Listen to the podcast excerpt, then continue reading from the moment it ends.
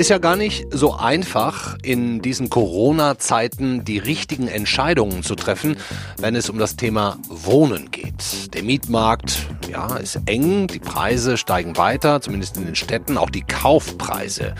Darüber reden wir heute und zwar zum einen mit dem, ja, sehr beliebten FAZ-Finanzexperten Volker Lohmann, der bei uns eine wöchentliche Kolumne hat und mit der Bundesgeschäftsführerin des Immobilienverbandes IVD, Caroline Hegenbart, die uns einen aktuellen Einblick über Kaufen und Mieten, Verkaufen und Vermieten in Corona geben wird. Und damit herzlich willkommen beim FAZ-Podcast für Deutschland an diesem Freitag. Wir haben den 28. August. Ich bin Andreas Krobock. Schön, dass Sie dabei sind. Die Sendung heute ist nicht nur spannend, weil das Thema Wohnen und die Finanzen drumherum ja letztlich jeden angeht. Nein, aus unserer hauseigenen Sicht freuen wir uns auch sehr, mit Volker Lohmann einen der heimlichen Stars der FAZ an Bord zu haben, wenn ich das mal so ein bisschen äh, so sagen darf. Seine anekdotenreichen Texte rund um das Thema Geld samt Schulden, Kredite, Aktien, Immobilien, also alles, was dazugehört, die gehören in der Zeitung und natürlich auch auf unseren digitalen Kanälen, Faznet, den Apps immer zu den meistgelesenen Geschichten. Von daher freue ich mich heute für all seine Fans, dass sie ihn persönlich hören können und nicht nur lesen und kann all unseren Abonnenten in den Podcatchern sagen, denen äh, die FAZ vielleicht noch nicht so geläufig ist und Sie uns erst über den Podcast kennenlernen, machen sich auf was gefasst. Dem Mann könnte man stundenlang zuhören. Hallo Volker Lohmann. Ja, guten Tag, Herr Krobock. Herr Lohmann, Sie sind jetzt Mitte 60, wenn ich das richtig sehe, selbstständiger Finanz... Ja, falsch? Nein, nein, genau. Mitte 60, sprich 65. Okay. Selbstständiger Finanzanalyst, Journalist, Schreiber. Nee, nix Analyst, Analytiker. Das ist ein Analytiker. kleiner Unterschied. Oh. Ja. Wo ist der genaue Unterschied da? Der Finanzanalyst beschäftigt sich nur mit der Analyse von Wertpapieren. Ah. Der Finanzanalytiker macht das aber mit dem gesamten Privatvermögen, zu denen ja dann eben auch Immobilien gehören oder einfach nur Bargeld oder Aktien und dergleichen und beschäftigt sich auch mit Krediten und Versicherungen. Also das Spektrum der Finanzanalyse ist weit breiter als beim reinen Finanzanalysten, bei dem es wirklich nur um Aktien und um Anleihen geht. Ah, okay. Also Finanzanalytiker schreiben jeden Dienstag in der FAZ. Ähm, Seit 21 Jahren. Seit 21 Jahren. Und vielleicht jetzt mal die persönliche Frage vorneweg, bevor wir in Medias Res gehen. Wie geht's Ihnen in diesen Corona-Zeiten? Haben Sie sich schon irgendwie dran gewöhnt? Nee, an, daran werde ich mich auch nicht gewöhnen. Ich meine, die Epidemie ist da. Die sollte auch nicht auf die leichte Schulter genommen werden. Trotzdem bekomme ich schon leichte Kopfschmerzen, wenn ich sehe, wie wir damit umgehen. Aber ich schiebe das weit, weit von mir. Mir geht's hier in Berlin bestens und ich fühle mich pudelwohl. Okay. Nun hat sich ja ist auch gut so. Nun hat sich auch vieles verändert in dieser Zeit, was Ihre Themen angeht. Insgesamt ist die Jobsicherheit nicht mehr so groß. Die Leute haben Ängste, Jobs zu verlieren, mussten in Kurzarbeit, haben vielleicht auch gar nichts. Gerade studentische, junge Leute, ähm, denen fehlt vielleicht gerade im Moment ein bisschen die Perspektive. Gleichzeitig scheint aber auch nichts günstiger zu werden im Leben. Immobilienpreise schon mal gar nicht. Ähm, erkennen Sie da gerade im Immobilienbereich gerade Entwicklungen, die auch bleiben werden, oder sind das gerade nur Nuancen, wie sich der Markt verändert? Nein, also da hat auch Corona in meinen Augen nicht viel beigetragen. Die Preise sind einfach in den letzten fünf bis zehn Jahren gewaltig gestiegen. Also im Grunde genommen seit der Finanzkrise 2008, die ja dann einfach diese Zinssenkungen sowohl bei den Darlehen als auch bei den festverzinslichen Wertpapieren nach sich gezogen haben, haben gleichzeitig eben diese Immobilienpreise angezogen. Die haben schwindelnde oder schwindelerregende Höhen erreicht. Und es sind für mich im Augenblick da auch überhaupt keine Anzeichen erkennbar, dass das wieder zurückgehen wird. Und deshalb sind natürlich die Immobilien für Anleger ein ganz, ganz heikles Thema vor allem für die selbstgenutzten Immobilien. Es gilt aber auch für die vermieteten Immobilien. Sie haben vor ein paar Wochen einen Artikel geschrieben, der heißt zehn Strategien, um die Krise finanziell zu meistern. Ich hänge den auch nochmal in die Show Notes, äh, wie auch einen Link auf alle Ihre Texte. Wenn ich Sie jetzt zwingen dürfte, sich auf drei Hauptstrategien, finanzielle, für diese Krise zu beschränken, könnten Sie da Prioritäten setzen? Ja, also ich würde eben wie eigentlich zu jeder Zeit anfangen mit einer privaten Vermögensbilanz um wirklich erstmal zu sehen, wo ich überhaupt stehe. Denn ich merke das nun in vielen, vielen Beratungsgesprächen. Die Leute kommen wegen punktueller Probleme. Sei es, dass es mit einem Kredit Schwierigkeiten gibt, sei es, dass sie eine Immobilie kaufen wollen, sei es, dass sie sich fragen, ob sie eine Kapitallebensversicherung weiterführen sollen oder dergleichen. Nur, ich schätze mal, dass maximal fünf Prozent, wenn ich die Frage stelle, mir sagen können, wie hoch ihr Vermögen ist. Okay. Warum weiß das niemand so genau? Herr Kroberg, ich kann es Ihnen nicht sagen. Weil die Leute also sich nicht beschäftigen wollen damit vielleicht? Ist das so ein bisschen so eine Angst vor, vor einem augenöffnenden Negativerlebnis oder wie schätzen Sie das Ich an? glaube, es ist weniger das Negativerlebnis. Die, also ich habe es eben hauptsächlich mit Leuten zu tun, die so zwischen 50 und 80 sind. Mhm. Also die ganz jungen Leute, die kommen weniger zu mir. Wahrscheinlich bin ich für die einfach ein alter Sack. Und ich schreibe ja nun auch seit 20 Jahren immer wieder dasselbe. Also meine Kinder zum Beispiel sind der Auffassung, man könne meine Artikel überhaupt nicht lesen, weil immer dasselbe drinstehe, nämlich arbeite und spare. Ich halte das zwar also für ein böses Vorurteil, aber ich will damit nur sagen, also die jungen Leute kommen weniger zu mir. Möglicherweise liegt das auch daran, dass sie einfach kein Beratungshonorar zahlen wollen, denn ich vermittle ja keine Geldanlagen. Oder können. Und, wie bitte? Oder keins zahlen können, vielleicht auch noch nicht.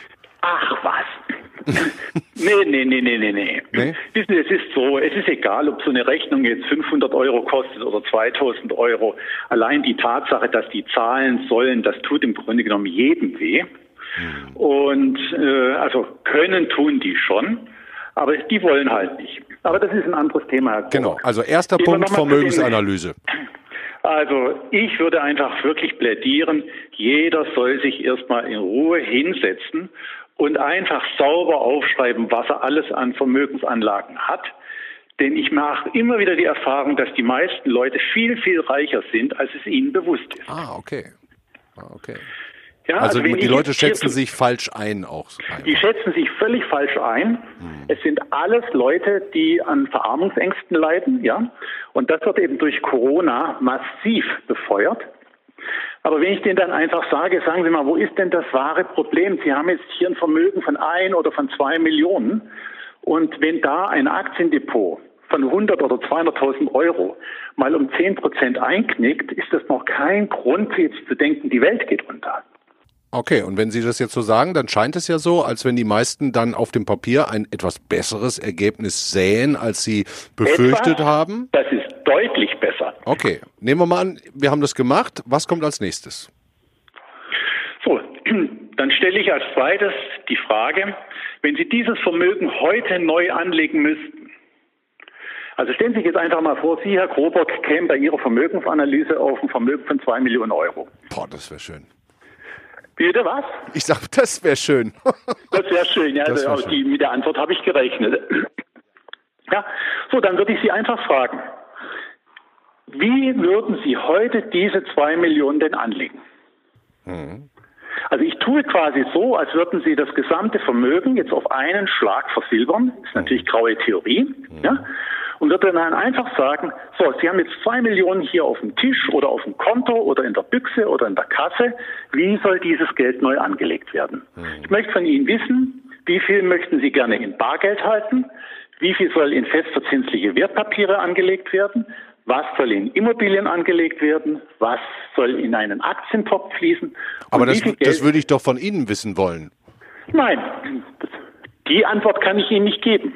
Weil es mit meinem persönlichen Charakter zusammenhängt. Richtig. Hm. Ich will erstmal, dass Sie sich damit beschäftigen. Wissen Sie, ich bin hier wirklich nur Finanzanalytiker. Ich bin kein Wunderdoktor oder sonst was, der Ihnen hier frei von der Leber weg ein Patentrezept auf den Tisch legen kann. Nee, nee, ich erwarte schon von den Privatleuten, dass die sich diese Gedanken ernsthaft selbst machen es gibt ja viele, die wollen Immobilien nicht vermieten, zum Beispiel, weil ihnen einfach das ganze Theater drumherum viel zu nervig ist. Ne, für solche Leute ist ja dann ja, vielleicht... aber dann brauchen Sie mir doch nur zu sagen, dass in den Immobilientopf nichts rein soll. Mhm. Damit ist die Frage doch dann schon beantwortet. Da müsste ich also für mich selber entscheiden, ob ich dieses Risiko in Kauf nehmen könnte. Psychisch. Richtig, richtig. Mhm. Da möchte ich gerne von Ihnen wissen, halten Sie das aus? Mhm. Greifen Sie zur Flasche? Und so, so läuft es dann, ne? So verteilt man dann quasi nach seinem persönlichen Risiko, ja, Bedürfnis oder sein, seine Risikomöglichkeiten, die man hat, innerlich, Und, als Mensch. Also ich verrate, genau, so ist es, aber ich verrate Ihnen jetzt kein Geheimnis, dass genau bei dieser leichten Übung mir die meisten Gesprächspartner von der Fahne gehen. Ach was. Weil sie nicht bereit sind, sich festzulegen. Die sagen, naja, das hängt doch davon ab, wie es gerade ist, wie es in fünf Jahren ist, wie es in zehn Jahren ist, ja. Und da sage ich in der Regel, nee, das sehe ich ganz anders. Das vergleiche ich dann oft mit Partnerschaften. Ich frage dann immer, warum haben Sie sich für diesen Mann oder für diese Frau entschieden? So, sind Sie mit der immer oder mit dem immer noch zufrieden? Machen Sie auch Paarberatung? Äh, am Rande ja. okay.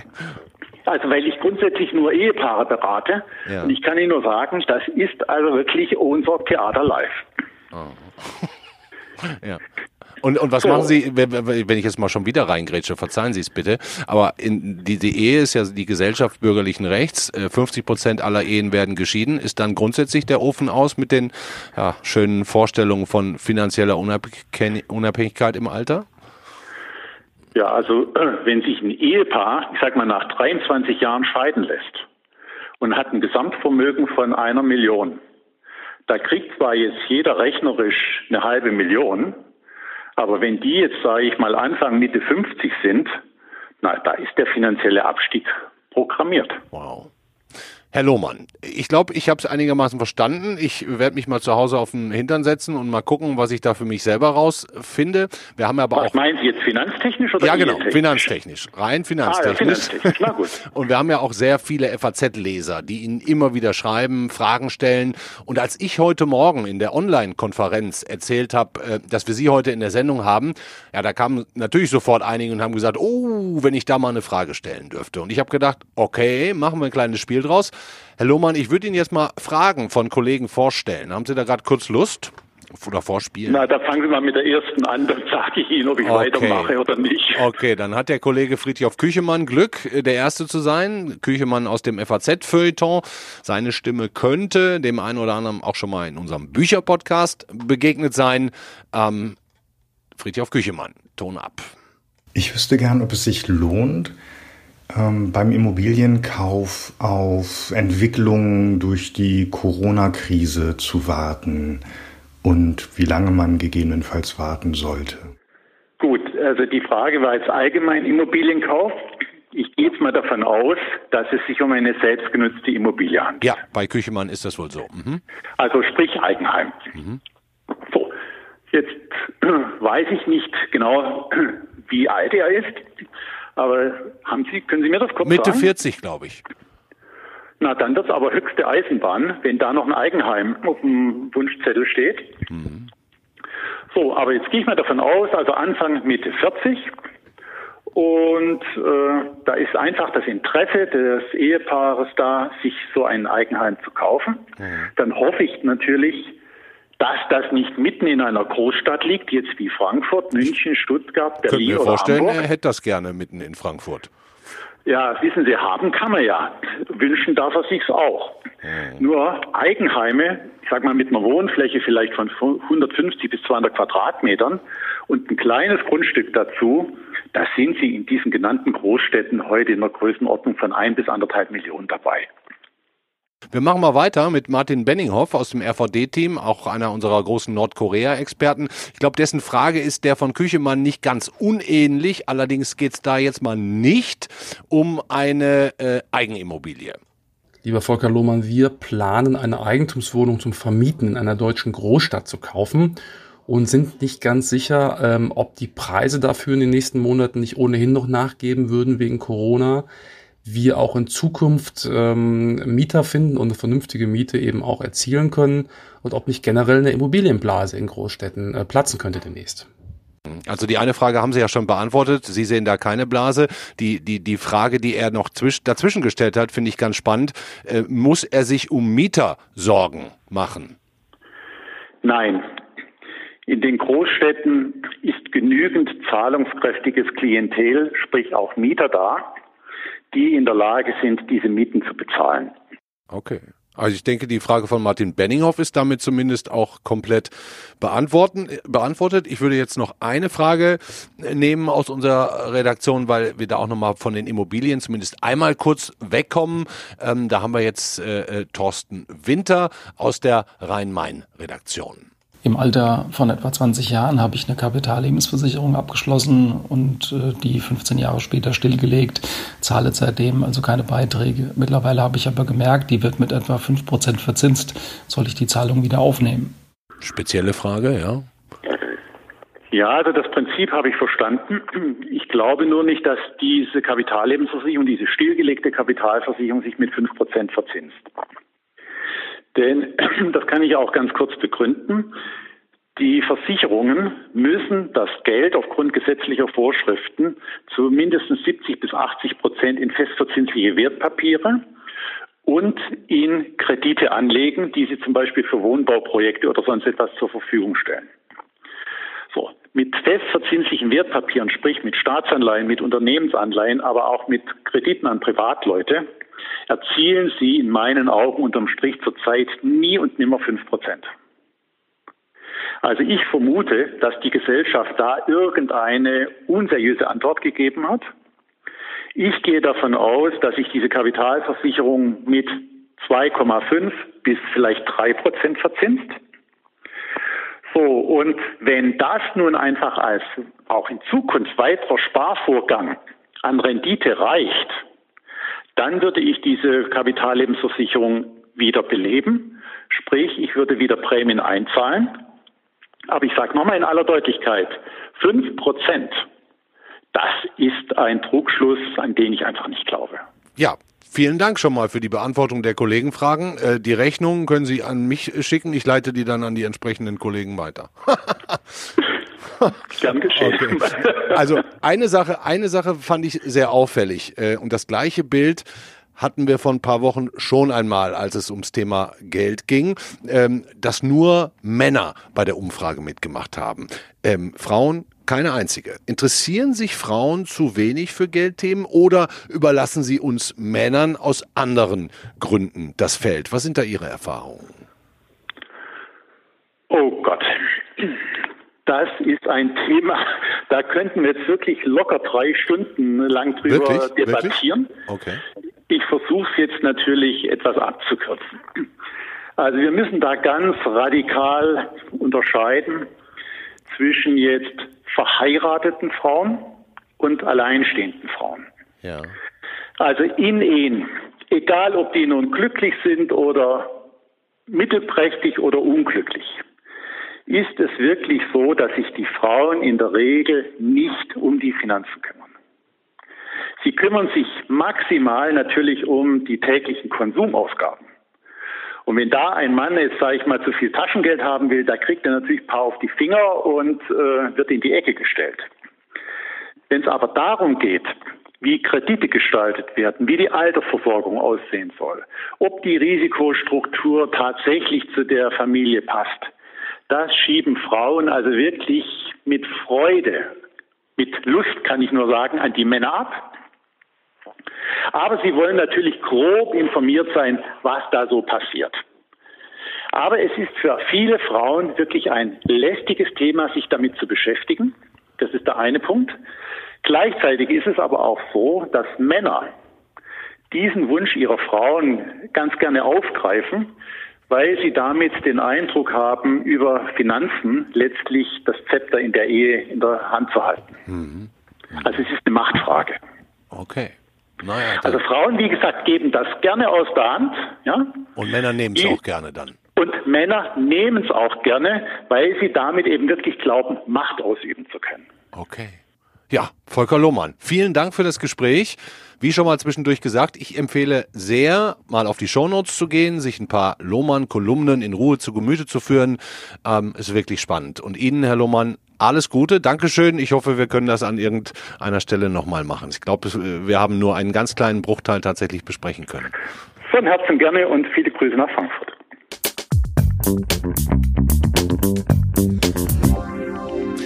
Ein spannendes Gespräch mit Volker Lohmann. Sorry an alle, die das Thema nicht so sehr flasht, sage ich jetzt mal so, wie mich, für die leichte Überlänge. Es ging ja vor allem um die persönliche Entscheidung, was passt zu mir, welcher Vermögensaufbau in Sachen Immobilien, die Frage kaufen oder mieten oder gar kaufen, auch noch zum Vermieten. All das muss jeder, wie wir gerade gelernt haben, ganz alleine für sich selber entscheiden. Wie der Markt, der Immobilienmarkt gerade aussieht, das kann uns sicher unsere nächste Gesprächspartnerin ziemlich genau sagen. Sie ist nämlich Bundesgeschäftsführerin beim Immobilienverband IVD. Hallo, Caroline Hegenbart. Hallo, Herr Grobock.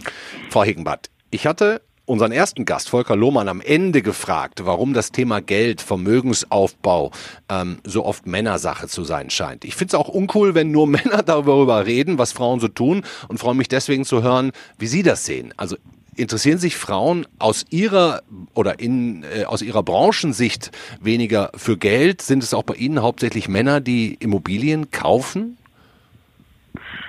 Also sowohl aus Branchensicht äh, als auch allgemein äh, teile ich äh, diese, diesen Eindruck überhaupt nicht. Okay.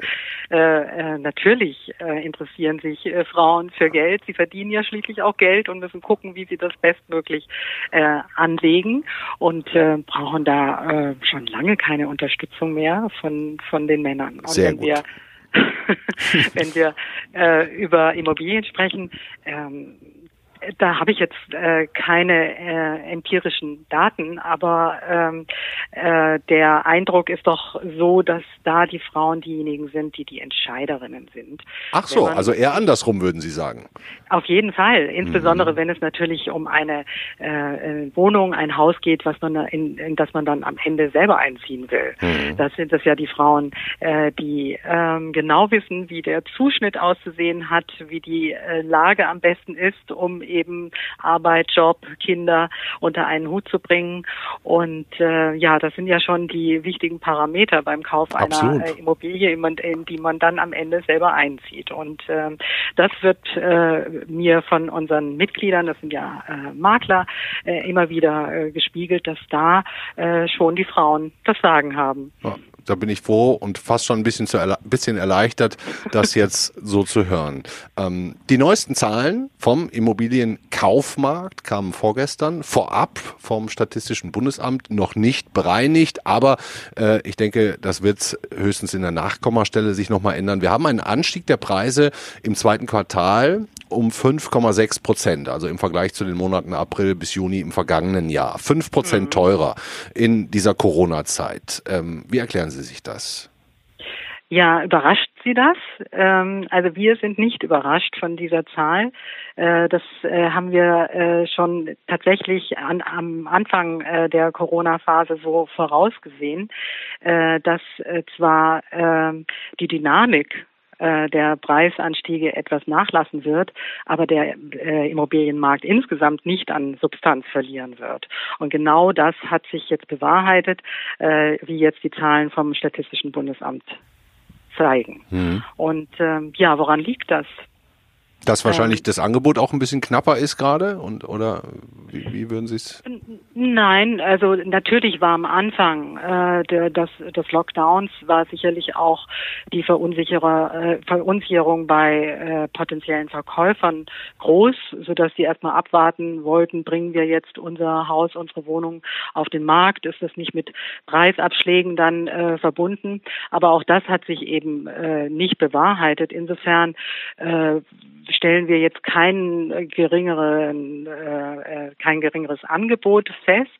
Ähm, es, äh, die Nachfrage ist nach wie vor da. Natürlich gibt es Berufsgruppen, die sind wirklich schwer getroffen von dieser Krise. Äh, die werden natürlich äh, derartige Kaufpläne erstmal zurückstellen müssen. Aber es gibt immer noch genügend Menschen in Deutschland, die äh, gut durch die Krise gekommen äh, sind und äh, für die äh, Corona jetzt erstmal noch keine wirtschaftlichen Auswirkungen äh, gezeigt hat. Und insofern äh, haben die an ihren Kaufplänen festgehalten und, äh, und setzen die jetzt auch um. Hm, Deutschland geht es in Teilen immer noch sehr gut. Ähm, nun ist es ja auch so, dass Sie das vielleicht noch zur Einordnung Ihres Verbandes des IVD, Sie vertreten ja nicht die Immobilienbesitzer, sondern vor allem die Makler. Ähm, klappt das denn ganz gut alles mit diesen ganzen Auflagen, Corona-Auflagen, mit Verkaufen, Vermieten, Wohnungsbesichtigungen und so weiter? Das klappt jetzt wieder gut. Also am Anfang natürlich nicht. Da waren äh, die äh, Besichtigungen waren nicht möglich. Also äh, da hätte der Makler nicht mit den Kaufinteressenten in eine Wohnung, in ein Haus gehen können. Äh, in dieser Zeit hat sich haben sich eben auch digitale äh, Features durchgesetzt. Also die 360 Grad Besichtigung, also dass man äh, äh, per äh, ja am, am, am Rechner, am heimischen Rechner ja, ja. Äh, durch äh, durch die Wohnung gehen äh, konnte als Interessent und sich dort ein Bild machen äh, kann äh, von, von der Wohnung und entscheiden kann, ist das etwas, was für mich in Frage kommt oder eben auch nicht. Mhm. Äh, also da, ähm, das hat sich wirklich in diesen Wochen und Monaten durchgesetzt okay. bei bei den den Maklern ähm, aber äh, die Echtbesichtigung, äh, die ist natürlich durch nichts zu ersetzen, mhm. äh, allenfalls eben zu ergänzen. Und das ist ja jetzt wieder möglich mit den entsprechenden äh, Vorkehrungen und äh, Vorsichtsmaßnahmen, die von allen eingehalten werden. Hm. Gibt es denn da irgendwas, wovon Sie sagen würden, das könnte, müsste, sollte ähm, anders geregelt sein, was, was Ihre Branche angeht? Ja, also ich meine, unsere Branche ähm, ähm, braucht auch einen äh, Digitalisierungsschub, der, der, der ist jetzt äh, gekommen und äh, wir ähm, finden, dass gewisse Prozesse ähm, einfach online auch abgewickelt werden können sollten. Also beispielsweise die Beurkundung. Ja, also das ist natürlich ein Termin, der ist total wichtig und das ist auch gut so, dass der beim Notar äh, ist das, ne? Beim Notar ja. äh, stattfindet und alle Beteiligten dort nochmal an einem Tisch sitzen und äh, diese Transaktion dann äh, zu einem guten Ende bringen. Aber es gibt immer wieder Gründe, wo das eben nicht möglich ist, wenn äh, der Verkäufer zu einer Risikogruppe gehört oder äh, die die Käufer eben eben aus dem Ausland anreisen müssten.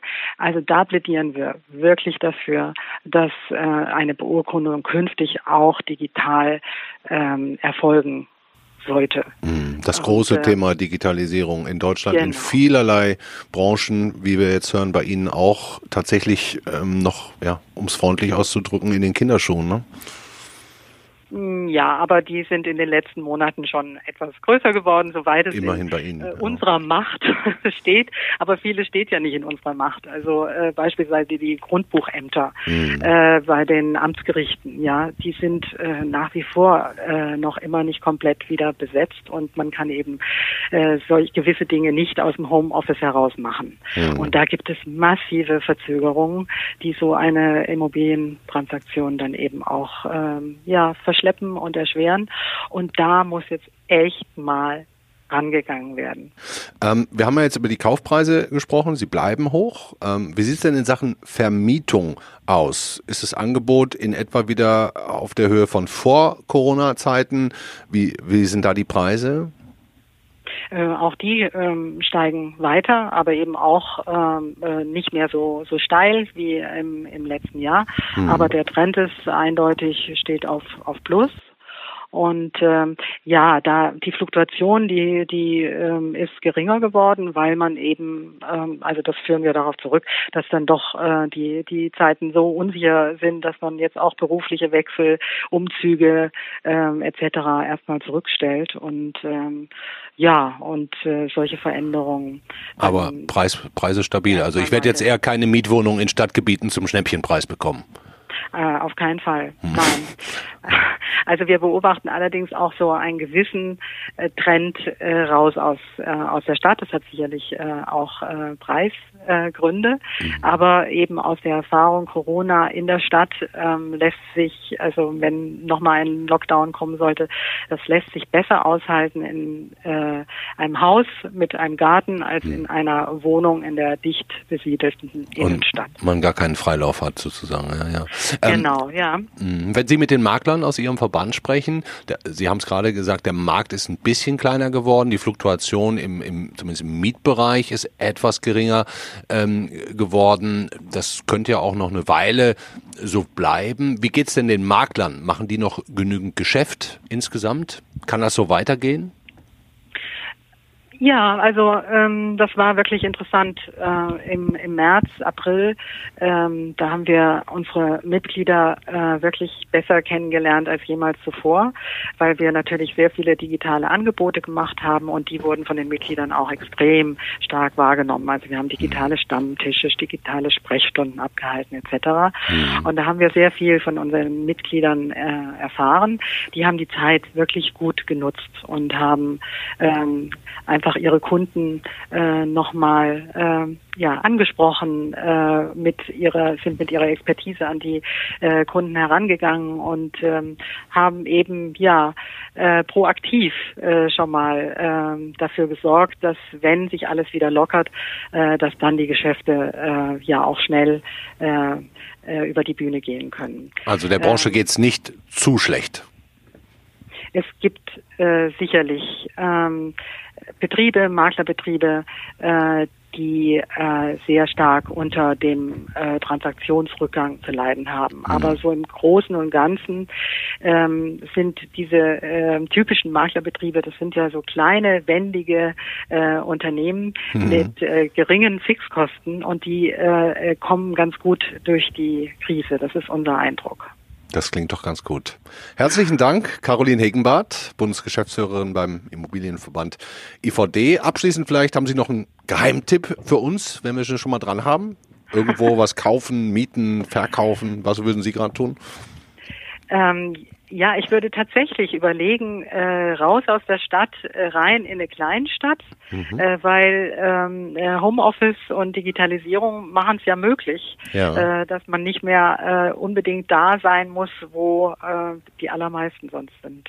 Vielleicht wird sich der Wohnungsmarkt dadurch ja auch nochmal langfristig komplett verändern und es werden größere Wohnungen gebraucht, wenn immer mehr Leute auch im Homeoffice arbeiten. Aber so ein Trend ist jetzt Absolut. noch nicht zu erkennen, oder? Ist das jetzt schon? Äh, ja, also äh, dieser Trend, ob der sich jetzt schon auf Corona äh, zurückführen lässt, das äh, weiß ich nicht. Aber insgesamt geht der Trend natürlich zu immer mehr Quadratmetern pro Kopf und pro Haushalt. Mhm. Und äh, ja, und in den Kleinstädten äh, wirklich ein Tipp, da kriegen Sie für ein Drittel des Preises ähm, eine Wohnung äh, die in Großstädten eben äh, deutlich teurer ist. Okay. Vielen Dank, Caroline Hegenbart. Danke fürs Gespräch. Ich danke Ihnen. Das war der FAZ-Podcast für Deutschland an diesem Freitag, den 28. August. Ich sag's noch einmal zum Ende hin. Alle äh, Links, die ich angekündigt hatte, finden Sie bei uns in den Show Notes. Äh, schauen Sie sich mal Volker Lohmann an. Die Kolumnen sehr interessant zu lesen. Da findet auch garantiert jeder was für seinen eigenen Geschmack. Und wir haben ja ohnehin gelernt, der eigene Charakter sollte durchaus extrem mitentscheidend sein bei der Wahl der Verteilung eines Vermögens oder eben auch bei der Aufnahme von Krediten, wenn man zum Beispiel ein Haus kaufen will. Hat mir Spaß gemacht heute. Schön, dass Sie dabei waren. Mich hat es auch gefreut, dass die Bundesgeschäftsführerin des IVD, Caroline Hegenbart, ähm, die Thesen von Volker Lohmann und mir, dass Frauen nun doch nicht äh, äh, so viel Interesse an diesen Geldthemen haben, widerlegt hat, zumindest für ihren Bereich. Das macht ja Hoffnung, auch wenn ich ganz sicher bin und der Meinung bin, dass dass noch viel mehr Frauen in die Geldjobs gehören, in die Finanzenjobs und in die Branche gehören, um da auch einfach ein besseres Gleichgewicht zu haben. Das war's für heute. Ihnen allen ein wunderschönes Wochenende.